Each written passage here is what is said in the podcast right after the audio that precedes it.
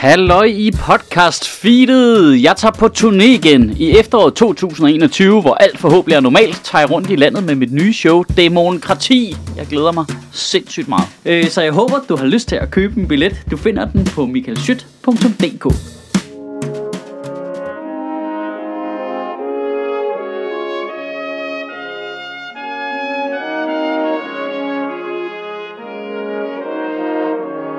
Goddag.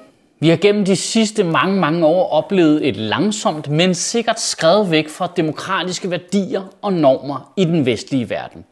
Herhjemme der har vi set en villighed til at bryde med internationale konventioner og menneskerettigheder og prøve at omgå vores egen lovgivning og i øvrigt også grundloven – Ude i Europa har man set lande som for eksempel Ungarn og Polen udfordre retsstaten og undertrykke minoriteters rettigheder. Og som med alt andet er det meget vildere i USA, hvor vi over de sidste 4-5 år har set en amerikansk præsident, der har prøvet at underminere sine egne institutioner. Og det hele havde så en forløbig kulmination den 6. januar 2021, hvor en afgående amerikansk præsident i en tale foran sine følgere bad dem om at marchere mod kongressen og hjælpe de svage senatorer med at tage magten tilbage igen, hvorefter de stormede landets lovgivende forsamling øh, og udskød, heldigvis kun udskød, øh, udnævnelsen af Joe Biden som den nye præsident, som senatet skulle bekræfte. Og i flere timer havde verdens ældste demokrati ikke kontrol over sin lovgivende forsamling.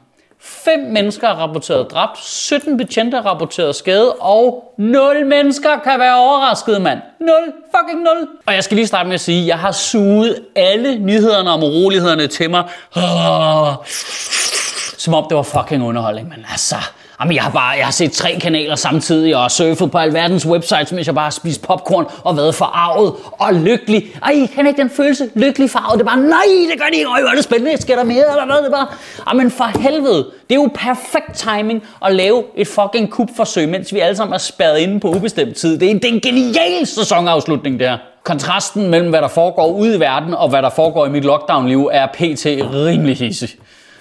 Facebook beslutter sig for at blokere den amerikanske præsidents konto, samtidig med at jeg beslutter mig for at spare på opvasken og spise ost direkte ud af pakken. Altså oprør stormer den amerikanske kongres for første gang i moderne historie. Og for første gang nogensinde beslutter jeg mig for at gå ned og øh, købe ind i joggingbukser øh, uden underbukser på. Altså jeg så live tv-billeder af politi og demonstranter, der slås og sad virkelig derhjemme og tænkte, ej, jeg glæder mig også til at komme ud og lave noget med drengene igen. Og nu sagde jeg kubforsøg, det ved jeg godt, og det skriver alle medierne også. Men det var fordi, det lød fedt. Det er et fedt ord. Altså, øh, og jeg er da med på, at hvis du kniber øjnene sammen og kigger på det på virkelig lang afstand, så har det da også sådan konjunkturerne af et kupforsøg, fordi de kommer ind, og så forhindrer de ligesom certificering af Joe Biden som præsident. Men altså, hvis det skal være et kup, skal der, jo, skal der jo være en plan jo. Altså, hvad, hvad, hvad, hvad var planen? Var planen bare at komme ind med gevir på at råbe formår yes, og så skulle alle amerikanere være sådan lidt, nej, nå, okay. Nå, når du siger det på den måde, så kan jeg godt se det. Så har du ret med maling og smadret dør. Så er det okay jo. Altså, det er jo, hvad folk, der bor nede i deres mors kælder og sidder og spiller computer, tror, et kupforsøg er jo. Altså, du kan ikke bare møde op med dit rollespilskir og et flag, og så er det et kupforsøg.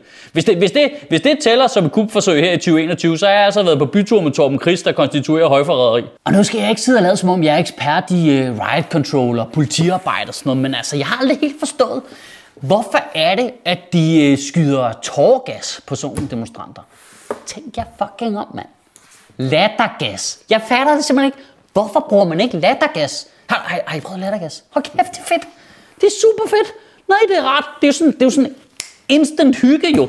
Hvis politiet lige skød sådan nogle lattergaspatroner, granater, ind midt i sådan en folkemængde der, nul mennesker ville slås. Det lover jeg. Det ville bare blive hyggeligt lige med det samme bak.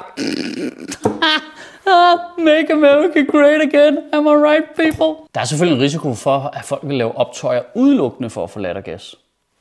Det jeg egentlig bare vil frem til er, at øh, vilde scener fra Washington. Ja, ja, helt sikkert. Bananrepublik, helt sikkert.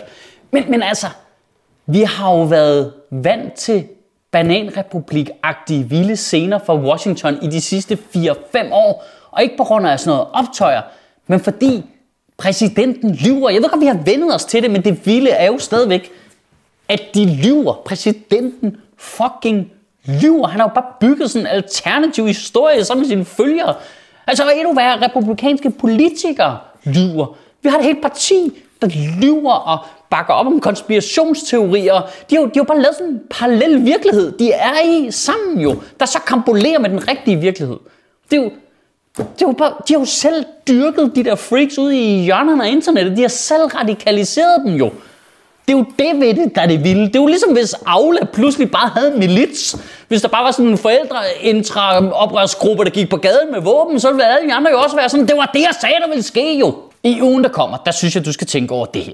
At vi er jo heldig, heldig, heldigvis ikke samme sted i Danmark, som vi er i, i USA. Altså, vi, vi er ikke et sted, hvor folk øh, prøver at storme landets lovgivende forsamlinger. Selv hvis det skulle ske, så må der sige, så har der sådan en lidt øh, løs forventning om, at politiet eventuelt vil dukke op og tage deres potter, pander og traktorer fra dem. Men vi har jo også politikere, der laver parallelvirkeligheder her. Vi har jo politikere, der fortæller deres følgere, at det handler om barnebrud, selvom det helt åbenlyst handler om forvaltningsret. Vi har politikere her, der prøver at undergrave tilliden til dommerstanden og øh, gøre modstand på retsstaten i det hele taget. Vi har jo også politikere her, hvis følgere beskylder deres modstandere for pædofili. Det er de samme brikker. Vi har dem også her. Ligesom i USA, så har vi folkevalgte folketingsmedlemmer, partier med økonomiske ressourcer, der støtter og spreder parallelvirkeligheden. Det er fuldstændig det samme mønster. Jeg siger ikke, at vi er nået lige så langt ned ad stien som over i USA, men det er den samme sti. Kan du have en rigtig god uge og bevare min bare røv. Hvad fanden er det med de titler, jeg vælger til mine shows, der ender med at være sådan en selvopfyldende profeti? Det skal jeg lige tænke over fremadrettet.